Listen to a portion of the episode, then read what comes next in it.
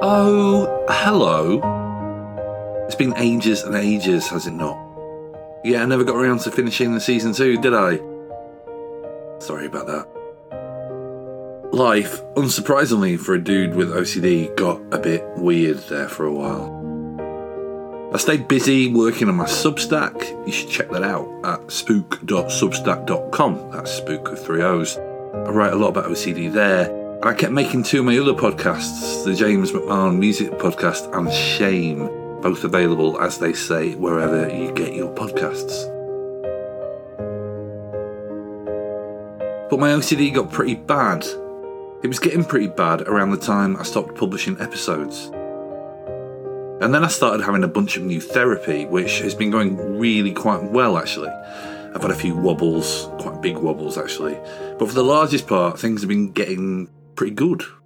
I feel like I've learned to manage my OCD better than I did when I was putting out episodes all the time, which means, drumroll please, I think I'm ready to start working on season three of the OCD Chronicles.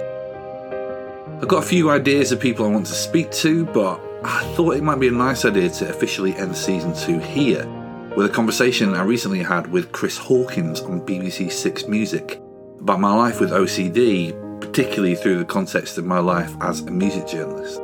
Now, I'm sure I'm not supposed to have taped the interview off the radio and repurposed it here for you, but I'm sure it'll be fine. Yeah, it'll be fine, right? No reassurance. I'm not worried.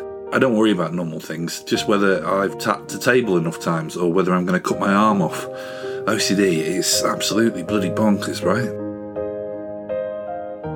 There's also a bit in the middle of the interview where Chris cuts to a song I picked, I Know, by the great Fiona Apple, who also suffers with OCD. I'm not going to risk the wrath of her record label by including that here, so I've just snipped it out.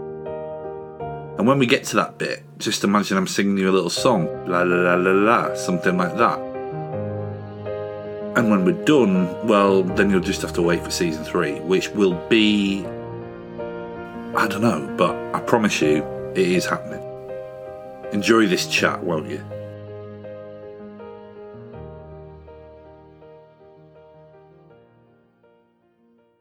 All this week, Six Music's reflecting Mental Health Awareness Week with One for the Heads, a selection of programming on the theme of well-being. And with me now is the former editor of Kerrang, and whose writing I'm sure you'll know from Vice, The Big Issue, and The Observer. He's also the host of the OCD Chronicles, a podcast all about those who've fought the illness and survived. Hi, James. Hey, how you doing? Uh, James, when did you first discover you had OCD and, uh, and where were you at that time in your life? Well, I guess the sort of brief version is that I think a lot of people, when they find out they have OCD, they actually realize that it's been present in their life a lot longer than they thought. I always think that my first proper debilitating episode of it was when I was 19 and didn't understand what was happening to me. And but I didn't actually get a diagnosis till I was 28, which was uh, 2008. I was working at the NME at the time, and I had another serious episode of obsessing and ruminating uh, and the rituals that come with that. And I got a diagnosis at the Maudsley Hospital in Camberwell, which is this world beating uh, unit for anxiety disorders. And I ignored it. I didn't think that I had OCD because I didn't do any of the things that were on TV or in films, or I wasn't particularly organized. I wasn't particularly uh, tidy. Uh, I didn't wash my hands. Well, I, I, more than you know one should. It was a huge regret, uh, and I went another ten years and had a proper breakdown at the end of my time at Kerrang, and thought maybe I should listen to that diagnosis, and got another diagnosis, and here I am today, kind of more or less able to manage the condition. But I think that one of the reasons why I'm very I try to be very vocal about OCD and what it is and what it isn't and how people can get help for it is that it really was the poor representation of the disorder that led me to reject that diagnosis and certainly had 10 years more difficult than they should have been because of it. Uh, what happened when you were 19, James? Uh, well, when I was 19, I woke up one day and I decided that I was HIV positive. I was at no more risk than anyone. And obviously, obviously HIV can affect anyone, but I certainly wouldn't have been considered high risk. And I could not live with the lack of confirmation that I wasn't HIV positive. So I would go get a test. I would get a negative result. I would say, How sure are you that this test is negative? They would say 99.99999%. And I would say, Oh, there's a chance I still have it there. And then I would have another test. And this went on for 12 months, maybe maybe 18 months. I can't quite remember, but it really was uh, a horrifying time when I accepted the diagnosis, which was in 2017, from a guy called Professor David Veale, who's one of the you know real experts in this field. I look back and I went, well, of, of course, of course, that was OCD. But, mm-hmm. uh, tell me, 2008, you mentioned when you were at the NME. What happened then? Oh man, all sorts. Um, well, I I was the features editor of the magazine, which was you know obviously a very stressful position, but it was a job that I loved, and it was a job that I always wanted to do, and it really was everything I sort of worked for, but I found myself obsessing that people could uh, hear my thoughts. I was obsessing that people thought that I was a serial killer. Uh, we call them ego dystonic themes, in that you obsess about the thing that you care about the most. So if something horrifies you so much, that would be the thing that you obsess about. And I found myself basically living in the office because I couldn't get out through the door and I couldn't get out through the door unless I touched every desk in the building three times.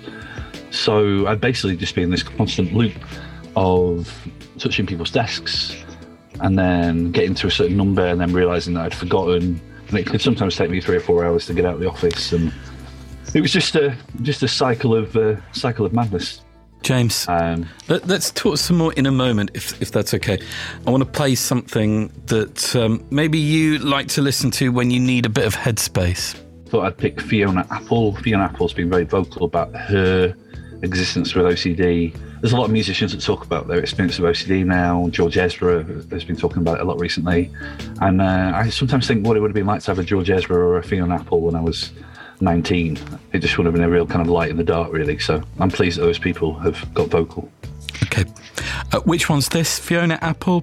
Well, it's a song called I Know, which isn't especially about OCD, but I think we call OCD the doubting disorder, and it's all about reluctance to be able to live with uncertainty. So uh, a song called I Know feels very on brand. All right. James, let's talk some more after this. Fiona Apple here on Six Music. La la la la la la la la. Fiona Apple and I Know here on Six Music. James McMahon's with me. James is music journalist, podcast host of the OCD Chronicles. James, you had a, a dream job, massive music fan, working at the NME features editor, in, incredible times. And it feels like you should have been living your best life. It was a great time in music too. Yeah, no, totally. I mean, it really was my sort of dirty secret, really, more than anything. Um, I did I did talk to my editor, a guy called Conor McNicholas, who's my gaffer at the time, and he and he was great. But I didn't tell him anything like I told you, like because I was actually terrified that if I told anyone actually what was going on, then I would lose my job. And even now, I mean, I'm I'm writing a book about OCD at the moment.